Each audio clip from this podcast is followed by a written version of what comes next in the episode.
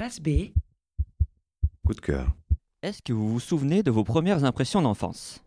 4, 5 ou 6 ans, à peine sur vos guibolles et déjà à gambader comme un furieux à la découverte du monde.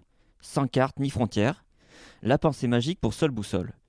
Et les yeux si près du rat des pâquerettes que tout paraissait géant. Le paradis. Non?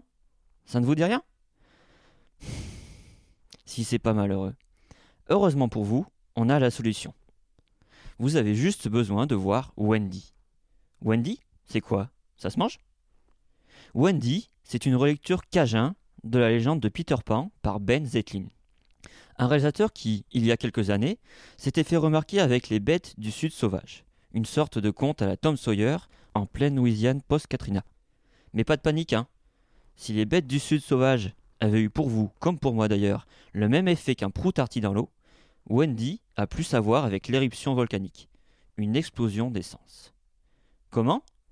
En épousant le point de vue, la capacité d'attention, d'émerveillement et surtout le chahut constant de ces sales gosses. En fait, ce que fait Ben Zetlin, c'est une sorte de mélange entre le réalisme magique et le cinéma guérilla. Et les enfants perdus, alors? À quoi ils ressemblent dans ce joyeux bordel? Eh ben, à de vrais mômes. Loin de tous les singes savants que vous voyez parfois dans les pubs. Comme s'ils étaient passés entre les mailles de toutes les agences de casting. Et Neverland, vous me direz C'est une île au large des Caraïbes. Rocher biface entre la Robinsonade et le Southern Gothic.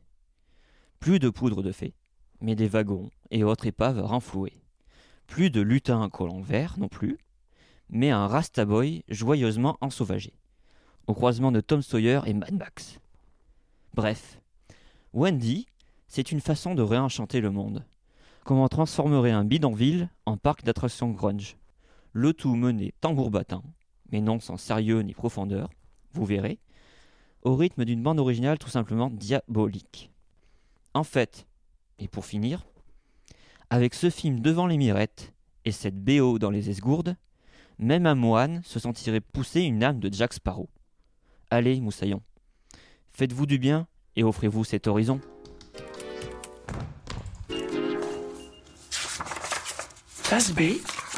Le podcast des médiathèques de Clermont-Auvergne Métropole.